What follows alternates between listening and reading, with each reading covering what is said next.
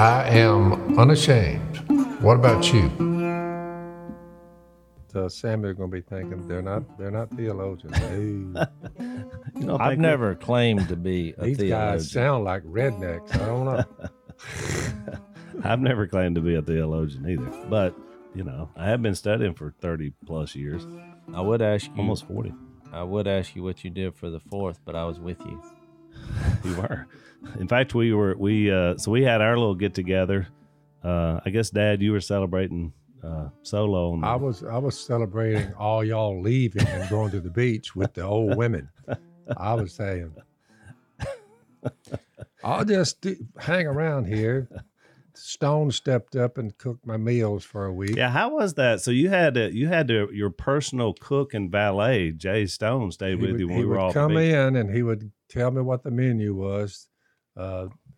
This afternoon we're starting at 12 o'clock, but we'll have a smoked pork loin. Then he'd say we're having, baby back ribs, then steak. I mean, he was pretty heavy on the meat line, I noticed. Yeah, he does. He's a not griller. Very big on the veggies. No, he got into the keto deal when he lost all his weight, and so he's mostly meat. Yeah. He's a meat. It's like he cooked Kay's baked beans last night, but he said she put sugar in the beans. He said I took that out. He made it more carb friendly. Well, I didn't know. He just told me that. But he did add a lot of bacon in there. Some of them like them a little sweet. Some of them don't. So yeah. He cooked ribs last night we had a little get-together at the house. Tony's and Phyllis's son and daughter were down last week, which you got to spend some time with Grant and Julie, right? Yep. They were in and out for about a week. Yep, which was good. And so we were making fun of you, Dad, because we were saying the ribs. I laugh. We were eating the ribs, and somebody said, "Boy, these are tender." And so somebody started saying, "Too tender," because that's well. The first time Jay, you remember that the first time he got a 55-gallon drum that he's smoking all this meat in. Yeah, and he calls it the trash can. He cooks. Yeah, you think it's something extravagant, because the man can grill. Oh yeah. And when you go out there and look, you just got a barrel. And they're just hanging over the side of the barrel. And so the first time he did that, he rolled out the ribs down there. So everybody's looking at Phil because Phil, since you don't have a filter, you're going to tell people what you really think. So he's a little bit nervous. Yeah. And so he took a bite and he went, nope. And I was thinking, what could be wrong with this? Because I was eating it thinking, he went, nope, too tender. too tender, which is something I've never heard before. I'm gonna have to disagree with you on that one, Phil. I don't think you can make a rib too tender. So last night, Jay had little signs that his daughters had made, which had the degrees of spicy and the degrees of tender.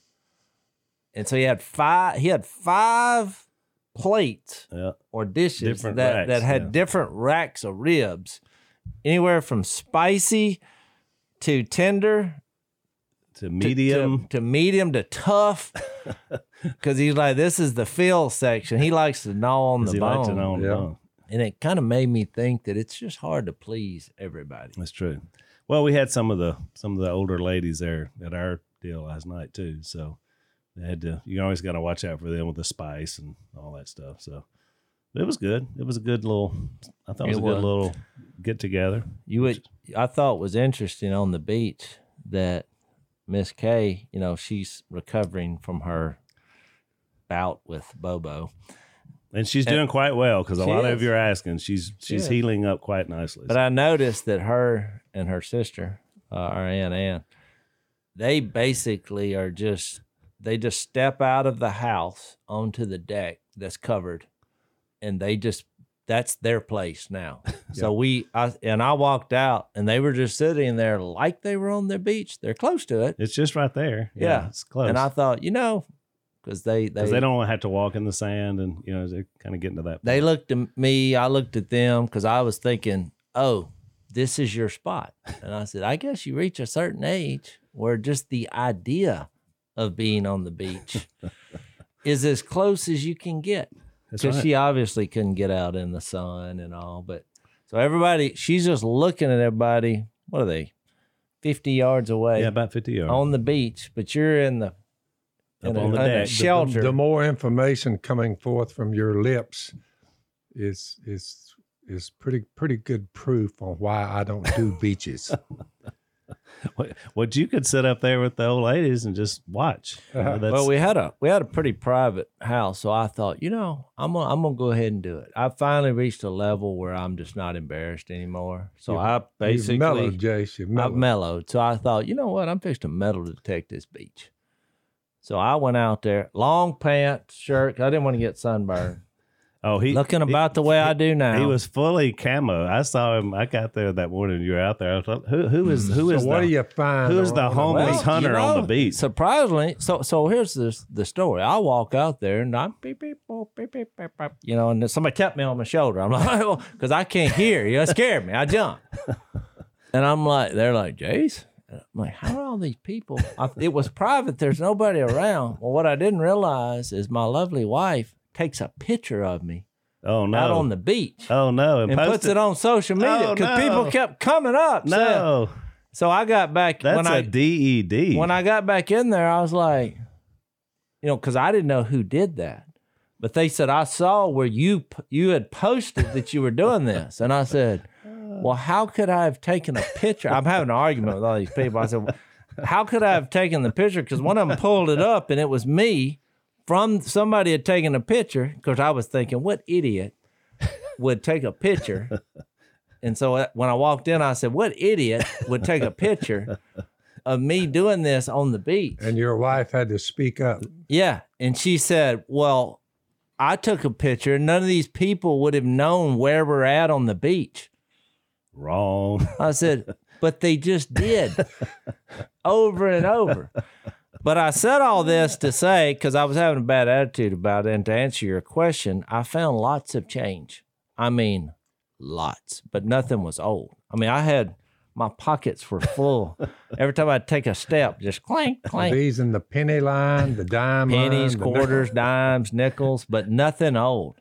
So it seems like to me there's a lot of people. You realize when you're scrounging around the beach picking up loose change, you're right there. You're right there with the, I'm pretty close. You're a tin cup and a sign away from being on a corner. It's basically a different form of being homeless, because but you could make way more change there.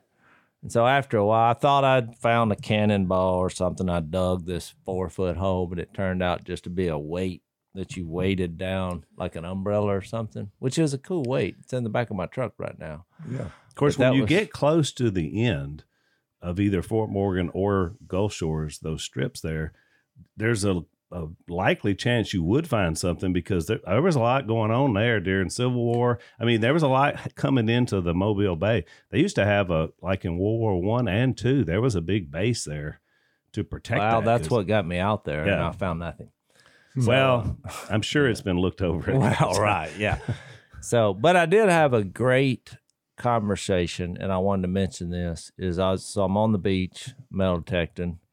My wife has let everyone know in the world that I'm out there. But these 3 young ewes come up there. Of course, I'm got my head down. I just look up. There's 2 guys and a girl, look like teenagers, just looking at me. So I shut my machine off, and I'm like, howdy.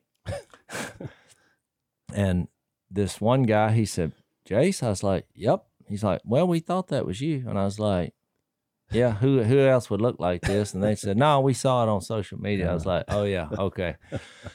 But he said, I just wanted to come over and ask you to tell me about Jesus.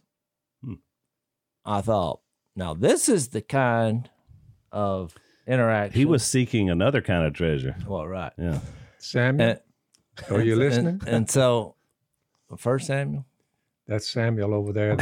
Well, he wanted to find out. We have a guest. Fresh out of the river where he was baptized this morning. All right. Well, you can tell us about that. Samuel showed up early. So, I started with the metal detecting and with the Luke 15, something I've done before on why Jesus was interacting with tax collectors and sinners, and he tells the three stories. And one, since I was metal detecting, and I made the spiritual parallel, God looking for us. And that was kind of my. He asked about Jesus, so that's what I went with. But I thought, this is good. I like for people to walk up and want to know about Jesus. Of course, he had listened to the podcast some. But I said, well, what about your life? And he's like, well, I went to high school, football player, went through all that. And he said, and basically I went to college and it was just 2 years on the party scene. That's what he called it, the party scene. I said, well, where'd that get you? And he said, standing on the beach asking about Jesus. What just happened? Yeah. What are you doing? I'm fresh out of college. Okay, yeah. Yeah. So that was the... That was the most positive thing I saw happen. So Jace and I, we played golf 4 days in a row. We did two podcasts from the golf course. We were zooming in with you, Dad. And by the way, the folks at Peninsula were great and great host. You treated us great. And so we're playing golf with the young bucks. We're playing with Cole and Reed and Jepico. I didn't know you were going to bring this up, but I'm glad you did, because there was a moment on day four, or you had it on day three. Yeah, I started. But our young bucks now they're in their early 20s, and they're in their shape where they could just run through a wall. Oh, yeah. In fact, the first day after we played 18, they said, "Y'all want to play another? Y'all want to play another nine?" And I said, "Absolutely not." Which we used to be like them. So let's play some more. Let's play some more.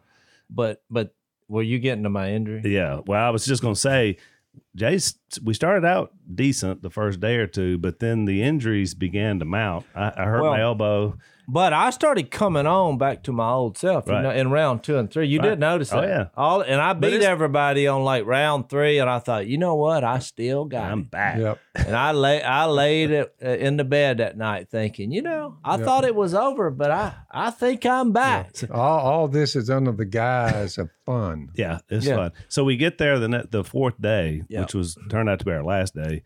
And so we decided to switch up teams. We'd actually been very competitive all week, and Cole was playing really good. And so we call it, you leave it up to the golf gods who the teams are going to be. So you throw all the balls up, and wherever they land, that's who's on team.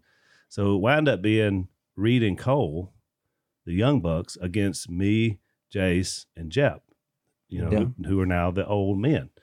And so we were like, oh, we can take these. I mean, I was injured. I actually thought it wasn't fair. Because I thought it's 3 on 2 experience, and I had been playing awesome the day before. So they showed flashes of greatness, but too immature, too trying to overpower the golf course. Right. I thought, no, we're fixing it. So the competitive juices began to kick in, but me and Jace both were wearing down as the round went on. They were coming on strong. We're down 5 at the turn. And so then I thought, my back's against the wall. I've got to make a move. And I think I was on like hole 12, and I swung my driver, and just a pain went all the way down to my ankles from my back. And how was I done? Or was done? And I was too. And then Jet was playing terrible. So we just limped in. They won all the money, just throttled us. Reed actually shot like 74. I mean, I thought what happened, but when I looked at the scores, he was at 100 at the turn. I was like, the dude shot 74. They just outplayed us. Even if we'd have been playing our best, we beat us into dogs. So we left there saying, "This is no country for old men." That's how we left the whole thing. It was terrible. Yeah, old age is creeping in. It's creeping in. Let's take a break. So one of the questions we ask a lot on this podcast, because one of our sponsors is a sponsor called Home Title Lock, is can thieves really steal your home's title? So they've got a testimonial from a thief who stole over 150 homes and was sentenced to 25 years in prison because he was stealing the title, and then he was, basically taking loans out, and, your home, you lose it, it's gone. So this is why you need Home Title Lock. Listen to what this guy has to say. Nobody thinks that I can take their house and borrow against the house. Oh, no, I have title insurance for that. No, it's in my name, or he would have to get some special document. They would call me. You know, nobody's calling you. After I've stolen the title, borrowed against it, or sold the property, or done whatever I've done with it, it's 60 to 90 days to even figure out that they're the victim of this crime. You know, by that point, you start getting foreclosure notices, and you realize you've got 4 mortgages on your house. Not only that, you don't even own your home anymore. It's not even in your name. So this is why you need to go to HometitleLock.com, register your address, make sure you're not already a victim, and enter the code RADIO for 30 free days of protection. That's HometitleLock.com, register your address, enter the code RADIO for 30 free days of protection, because you got to make sure you still own your home. Well, it made me think what's interesting now is that, you know, old age, we joke about it. We make fun of other people because we laugh. You know, in our family, we tend to laugh at other people's misery, and it, for some reason, we don't find it offensive. It's funny. Yeah. But I saw this Jeff Bezos. You know, you know, he stepped down. Jeff Bezos. So he owns Amazon. He owns Amazon. Yeah. Phil, so, do you know who Jeff Bezos is? He does now. I've heard his name mentioned, but he owns Amazon, which makes him the richest man in the world. I think he's worth $200 billion. Yeah, $200 billion. $200 billion with a B. Well, that's why I don't know him. I don't run with people worth $200 billion. Yeah. So here's why I'm bringing him up.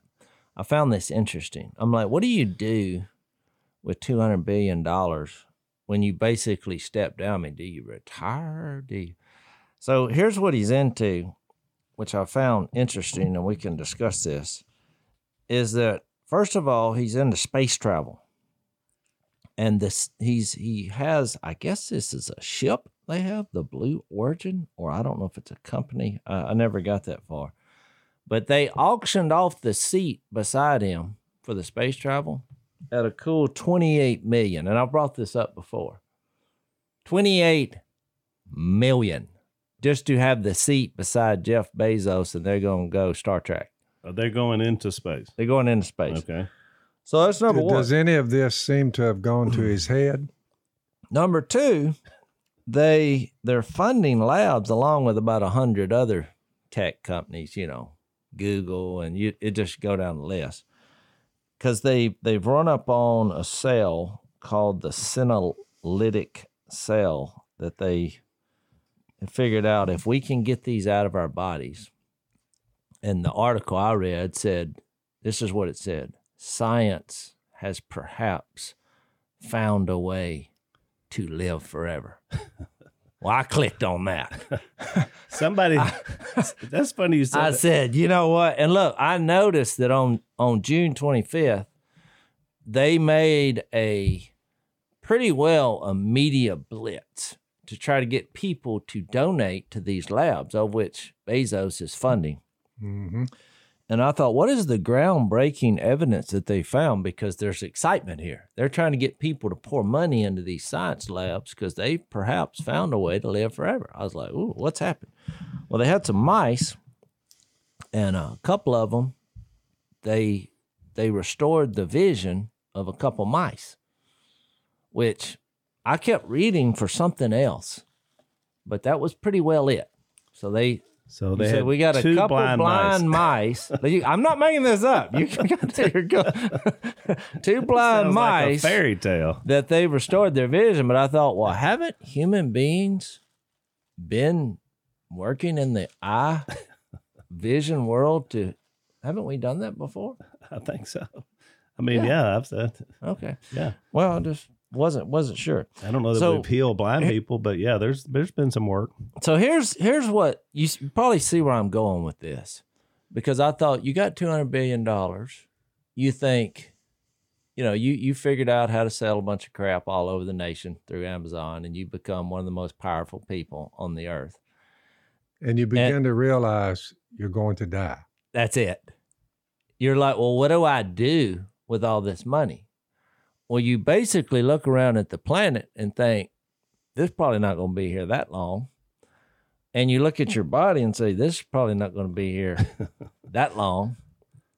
And so you got to try to figure out how to either leave or how to extend your life. Well, in the course of me doing all this research, because I got into this, I spent about 3 hours reading up on all this stuff.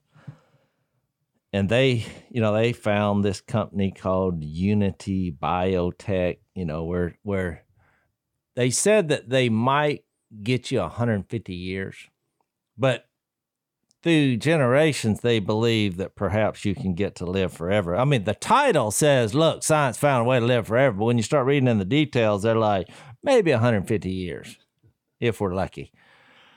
But here's what I found fascinating. And this is what I want to get y'all's attention on. I told Al before we started, I said, I want to get your attention on this. Because throughout the message boards on this media blitz about science finding the way to live forever, you know what surfaced? Was a lot of the people who are not believers, they didn't like the idea of living forever. And they here were the 5 reasons that popped up in the message board. You got to remember, I'm now in a place where it's not really believers. They have this exciting new drug that may or may not find a way to stop aging. So the number one thing was, well, where are we going to live? If you find a way to live forever, because it's even like we started talking about July 4th and all this. These are the same people that I noticed because it happened to be around July 4th. They were also against fireworks because they say, well, it destroys the environment. So no fireworks. No fireworks. So these are the people that says, okay, the earth, you know, it's deteriorating. So if you have a drug that where you can live forever, where are we going to live? So people were upset about that. Which leads to the space travel, I guess, Bezos. That's we got to find another planet to live on because you know we're destroying this one. That's the mindset. The quest for immortality. I would think this is rich ground. This grace was given us in Christ Jesus before the beginning of time. This was all worked out in advance, but no scientists needed. But it has now been revealed through the appearing of our Savior. That's 2021 years ago. I'm reading from 2 Timothy 1. Christ Jesus, who has destroyed death and has brought life and immortality to light through the gospel. Now, it's a simple statement. It's either a crock and a bunch of bull, or it's true. I'm looking at this thinking, you don't need 200 billion to figure this out. Yeah. You can just say, well, I went through the 5th grade and someone told me that this person named Jesus Christ showed up and took away my sins and gave me, guess what, life beyond the grave. And amazingly, it's free. Yeah. So I don't know how that would stick with them, but I would think at some point the Bezos types people that you described there, we help make him that 200 billion a little bit. He sells their duck. I mean, he moves our duck calls, doesn't he? Oh, yeah. Yeah. Amazon. They sell. Yeah. That's what I'm saying. So it wasn't like this was some, he just took stuff. I called it crap. So I would say, Jeff, Mr. Bezos, remember, we're helping you become a billionaire, 200 billion. Well, we helped you do that, rednecks. Well, I don't know. He's go to your kinfolks. It might go to your kinfolks. But we're trying to help you be a very wealthy man. But while we're at it, there's a person who showed up who can give you immortality, Jeff, and it's free, dude. You don't have to get on the spaceship. That's where I was going with it. Well, you know what the number 2 deterrent for their drug to live forever was?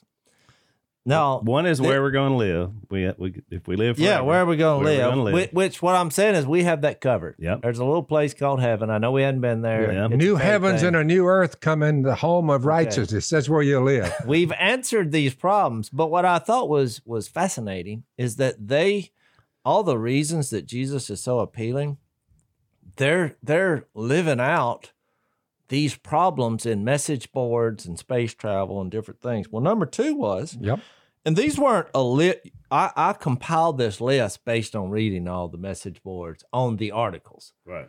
I thought the number 2 thing was this kept coming up. Well, if you alleviate death and suffering, then there's no material for William Shakespeare, Beethoven, They had all these people. And even a scientist said this, or the New Testament.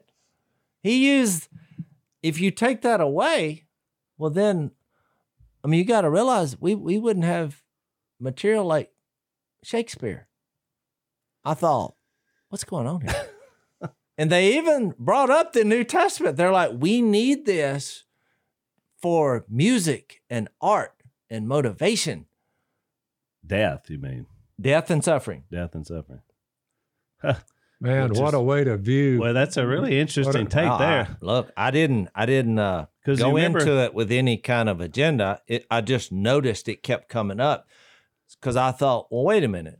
When you come up on me, you use that as an excuse. Because wasn't that when people search, you did the, a few weeks ago, you did the people search for who's God or whatever. Exactly. And one of the first things was, why is there human suffering? Why does God hate me? Yeah. Why? That's the argument why they're not coming.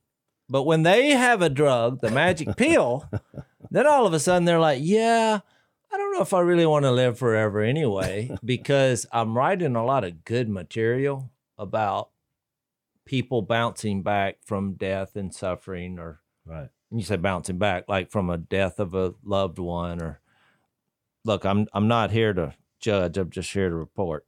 So that was number 2, which I found fascinating. Number 3 was overpopulation. They're like, well, then we would have to, we got to figure out what we're going to do. There's going to be too many people. Yep. So there'll be no procreation, which you know where I'm going with that, which, when the guys came up to Jesus, where's that? Matthew 22, maybe, where he says, they said, well, what happens if a guy's married 7 times or a woman is married 7 times? Whose husband will she be at the resurrection? And it's the same issue that happened 2,000 years ago in a conversation with Jesus. Of course, Jesus, he didn't really explain it, but he just said, you don't know the power of God or the scriptures, that people will neither be given in marriage at the resurrection. So he's already got that taken care of somehow. So I thought that was fascinating. Number 4 was just plain out boredom. And it came up over and over. And they're like, well, I mean, what are we going to do? I mean, after a while, you would just get bored, which I thought, yeah. Because if you really, when you look at our lives, what is our purpose for being here? I think my purpose for being here is God using me, despite my flaws, to share Jesus to the world. Just like that beach when those 3 came up. For 40 years, I've been telling people, based on my look at the big picture on your item number 4 there, I get so bored. Peace of mind is a rare commodity among human beings, peace of mind. And they think, well, if I could live forever, after about, a couple of million years, I'm going to be bored with that. That's it. That was the thought. Yeah. Yeah. Therefore, I'd be better off dead. I guess is what they're saying. That's what they're saying. Yeah. Yeah. It's, hope is a dangerous thing. Hey, I was fascinated. I'm telling you. Let's take another break. So Jace, how'd you sleep at the vacation house? Did you sleep well? Was your bed comfortable? And one of the hardest things about staying in like a beach house or something is you're never quite sure you're going to get a good bed. I slept pretty good, except for the night the air conditioner went out. Ooh, that's not good. Yeah, the bed doesn't really matter when the air's out. Beds are optional at that point. You're going to be miserable. Well, part of the reason I love sleeping at my house, just like you, Jace, is because at our house we have Helix mattresses, one of our sponsors, Helix Sleep, which has fantastic mattresses. Of course, I have my own place down there now, so I know I'm going to not have any problems. Yeah. You had back problems. It could have been. You weren't sleeping on your Helix. So here's what you do if you want to check out Helix Sleep. You go to helixsleep.com/unashamed. You're going to take a 2-minute sleep quiz. They're going to customize a mattress that fits what you like. A little firm, a little soft. Everybody likes a little bit different. There's a 10-year warranty, and you get to try it out for 100 nights risk-free. Which is great. So if you don't like it, they'll pick it up, but you will. Helix is also offering up to $200 off all mattresses and 2 free pillows for our Unashamed listeners. So go to helixsleep.com/unashamed. That's helixsleep.com/unashamed for up to $200 off and 2 free pillows. Let me read that verse, Jace. I found it. You're right. It's Matthew 22:29. So when they asked him about these, who would she be married to in heaven? You are in error, Jesus said, because you do not know the scriptures or the power of God, which is what a statement. At the resurrection, people will neither marry nor be given in marriage. They will be like the angels in heaven. But about the resurrection of the dead, have you not read what God said to you? I am the God of Abraham, the God of Isaac, and the God of Jacob. He is not the God of the dead, but of the living. Yeah. That was his answer back to him. Yeah. Yep. You don't understand. Even though they supposedly had died in God's eyes, he said, no, they're not dead. They're still alive. Which is really the whole point about this, Jace, is that we understand the process of eternal life actually begins once we die to sin. Even though we're still going to face physical death unless he comes back first, the process has already started. And the Holy Spirit is the deposit guaranteeing the inheritance of eternal life. So from God's perspective outside of time, which is what Jesus is talking about, he already knows the whole thing. That's why he says it's the last thing on planet Earth that I would be singing the blues about is, oh, good night. Looks like I've come out of this thing immortal. That's a bummer. Yeah. Well, you know what was strange is I can't see it. Is the fifth thing, which was the irony of having a lack of purpose. I mean, if you wanted a title, I would say that. But it was all these people saying, our whole purpose now is to find a way to live forever. That's what the whole article was about, or space travel, or there's, like I said, hundreds of these high-power tech companies funneling all this money into these science labs trying to find a drug that stops aging. Well, that's their purpose. But if you figured that out, they were like, well, then we would have no purpose. So or a plan, a place. We don't have a purpose, a plan, or a place. Exactly. What they miss is Samuel is seated over here, fresh out of the waters, the baptism. So that happened an hour ago. Well, tell us that story. So there he sits. I'm very motivated and very happy to know that he found immortality. That's right. It was about him this morning. That's right. And you say, well, you were pointing him to the one who could give him life and immortality, like the Apostle Paul said to Timothy. Well, yeah, I found one this morning. You say, he just come out, just showed up. Mm-hmm. Been around here for a while, but somebody was trying to run around him up and find out what exactly is going on. But now he found life and immortality, and I'm fired up about it. And it was for him. Right. I think we never delve so deep as to get beyond ourselves when you get to talking like a Jeff Bezos, Jace. Well, I think the problem is our brains can't... It's selfish ambition. Yeah, our brains can't deal with just being. So when Jesus said, you know, his famous nickname is I am. Before Abraham was, I am. Where's that? John 8, he said that. Mm-hmm. Hebrews 13:8. He's the same yesterday, today, and forever. So evidently, when the Holy Spirit that's inside us resurrects our body and we go through this transformation process, time is no longer a factor. So it's not like you're getting bored or you're waiting. You just are, because you're like Jesus. Many people go across these United States of America looking for places of beauty. And they'll hold some back, beginning with old Teddy Roosevelt, began to hold large expanses back undisturbed so people can go to them, drive up, get their camera, and take pictures of them. See what they look like. But I'm saying that perhaps there's a vehicle, immortality, so that you could just go across a very large cosmos and view a lot of other planets 10 times the size of Earth, 1,000 times the size, and you can say, check this one out. take a look at this one. What about that one? And you can just move along and travel as long as you wanted to. Immortality's yours.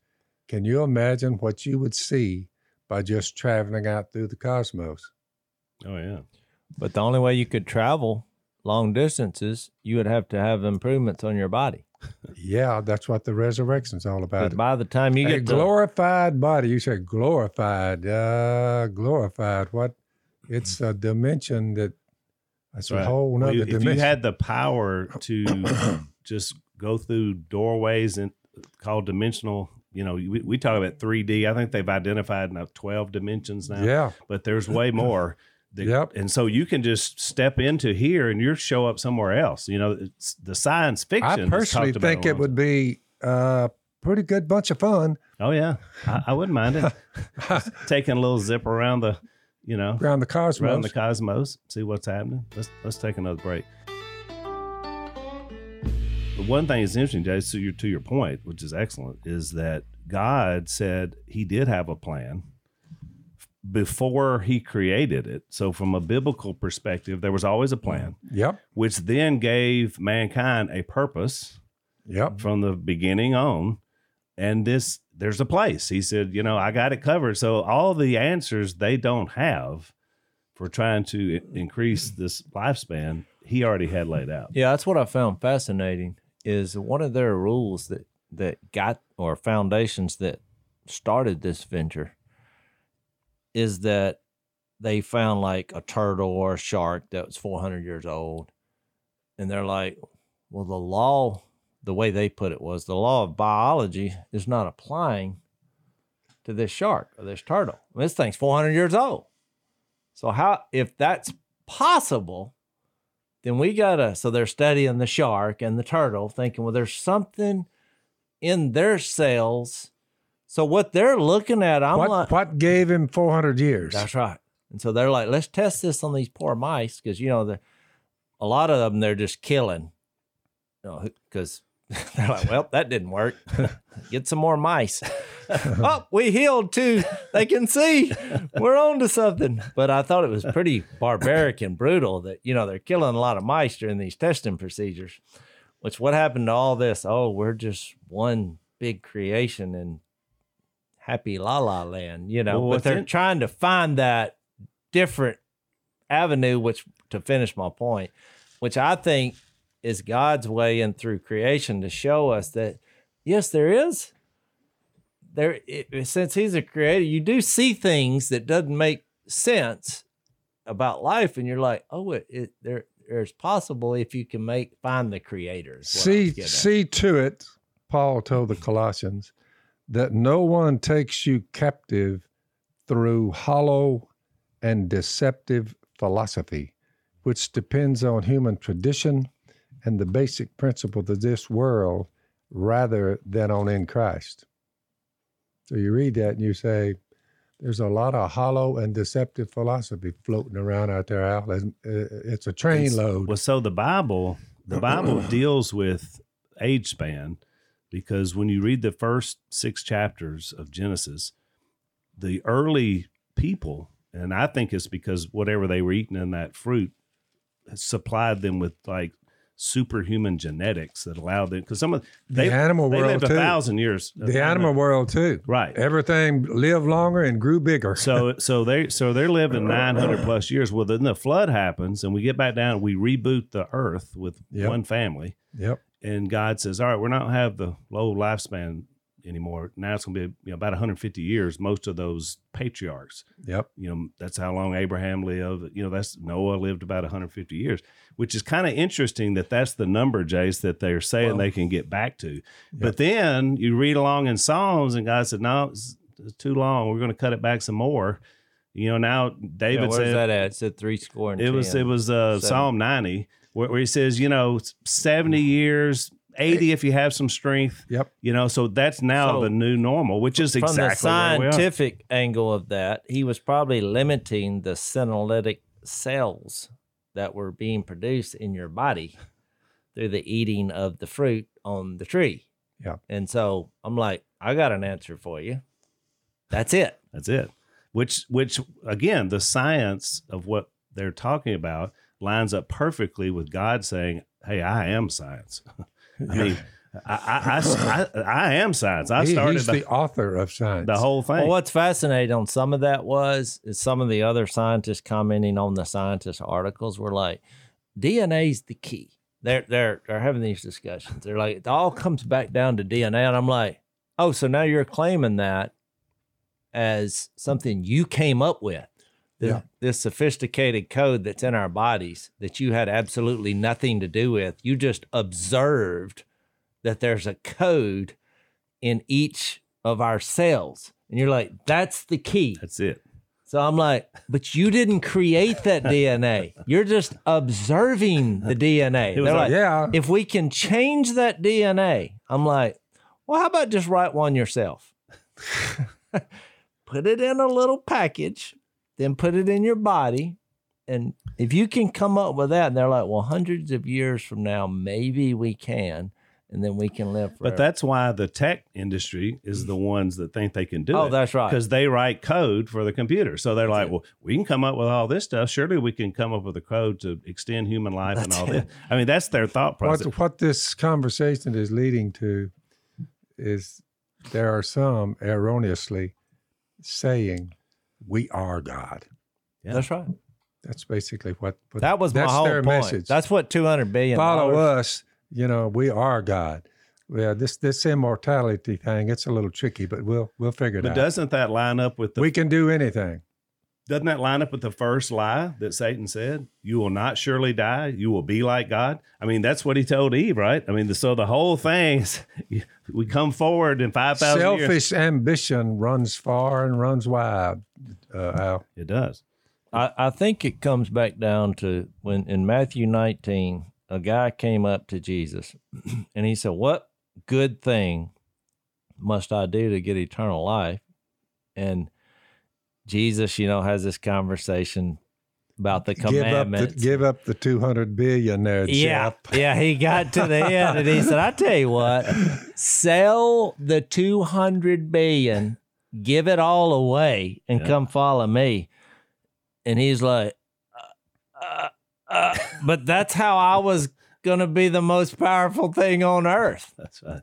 And what I find fascinating is, because then he gets into this conversation with the disciples, and they start talking about how hard it is for a rich person to go to heaven. And obviously they looked at this guy and thought, well, he's way better than us. Right. You know, they're kind of a ragtag group, you know, because they're just like, I mean, if he can't get this done, who? You know, that's the way they took it. Hang on, Jace, before you read that, let's take a break. So he gets to 25 and he says, well, who then? The disciples say, well, who then can be saved?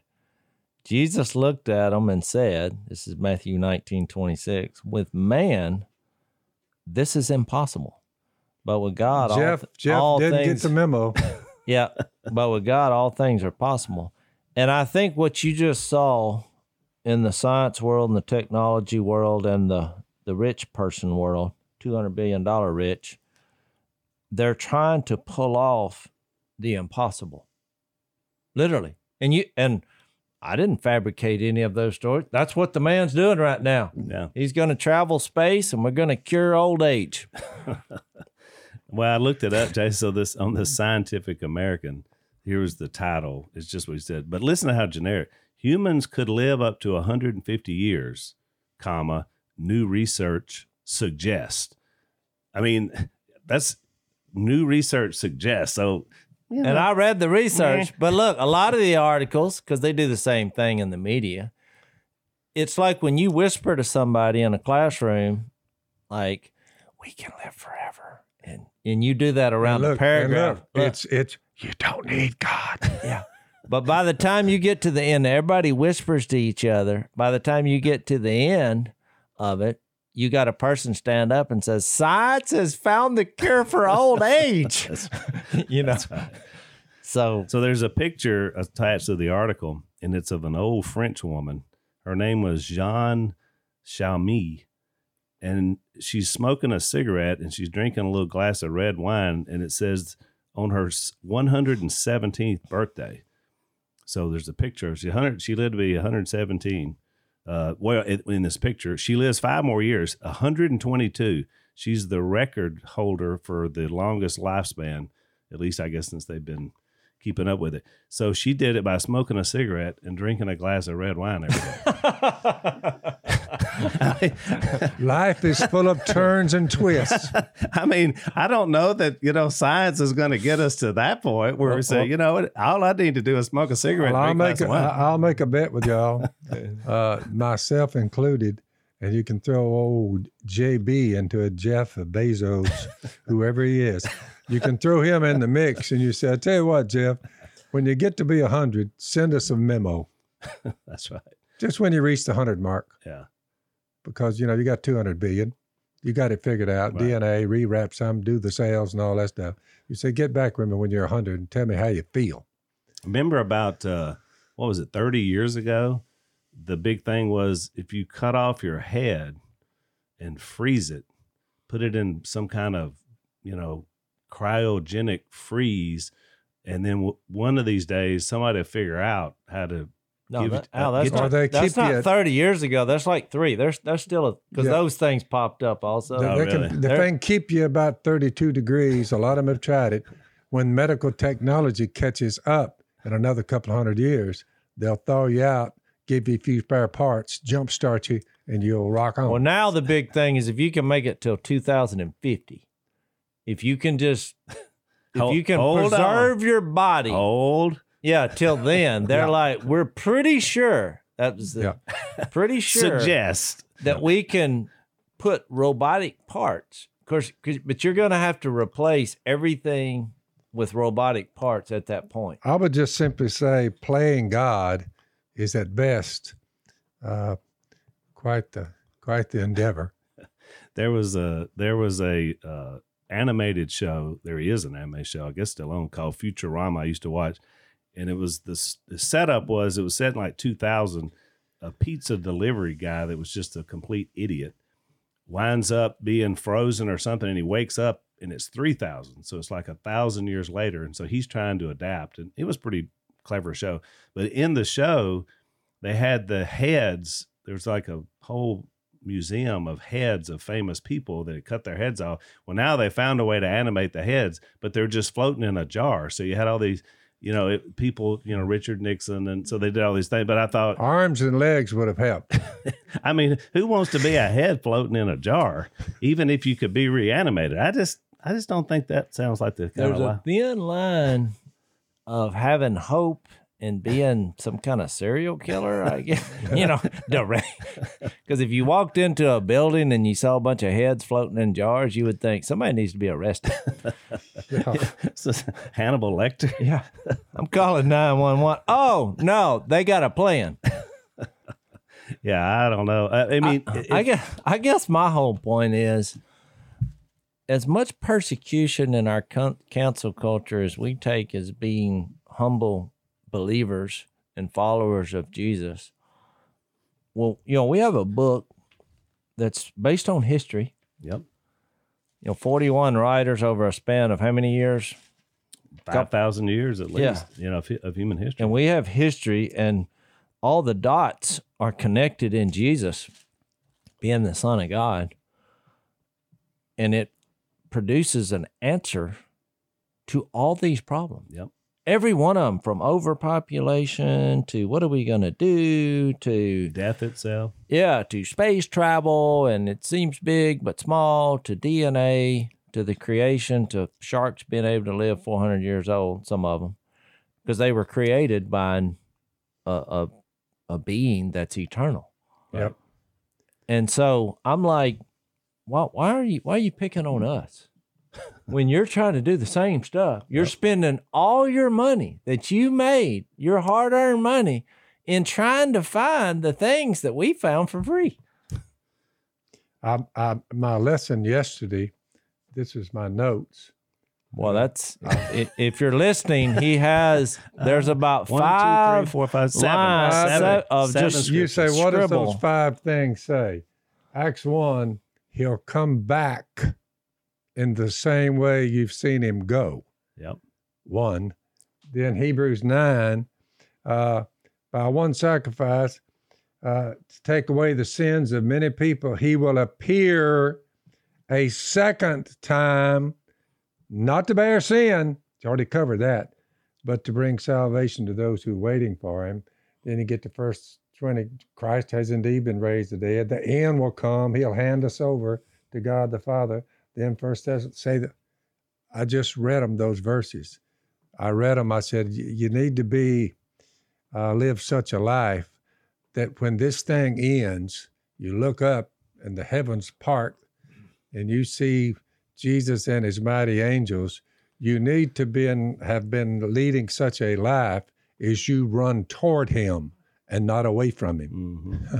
That's right. I said, most are going to flee, but the ones who are waiting on him, that's a good point. Every movie that has the natural disaster scene or whatever, everybody's always running away. That's it. So when this happens, the weird sky look, and here comes a handful will move toward him, and everybody else is saying, "Let's go hide." That's right. But nowhere to go then. There is no hiding. When you hear the trumpet, run forward. Isn't it? Philippians? He has set a day when he will judge this world with justice. He's given proof of this to all men by raising him from the dead. So have that firmly implanted in your mind and a life living accordingly to that, and you'll be okay. So isn't it Philippians 2 that says when he comes back, every knee will bow? And that doesn't mean just the ones who believed in him. The guilty will bow. Every knee will bow. Every knee will bow. And y'all get that message to old Bezos. I think we just did. Okay. Yeah, somebody in Bezos' circle, pass that along, please. Thanks for listening to the Unashamed Podcast. Help us out by rating us on iTunes. And don't miss an episode by subscribing on YouTube. And be sure to click that little bell to get notified about new episodes. And for even more content that you won't get anywhere else, subscribe to Blaze TV at blazetv.com/unashamed.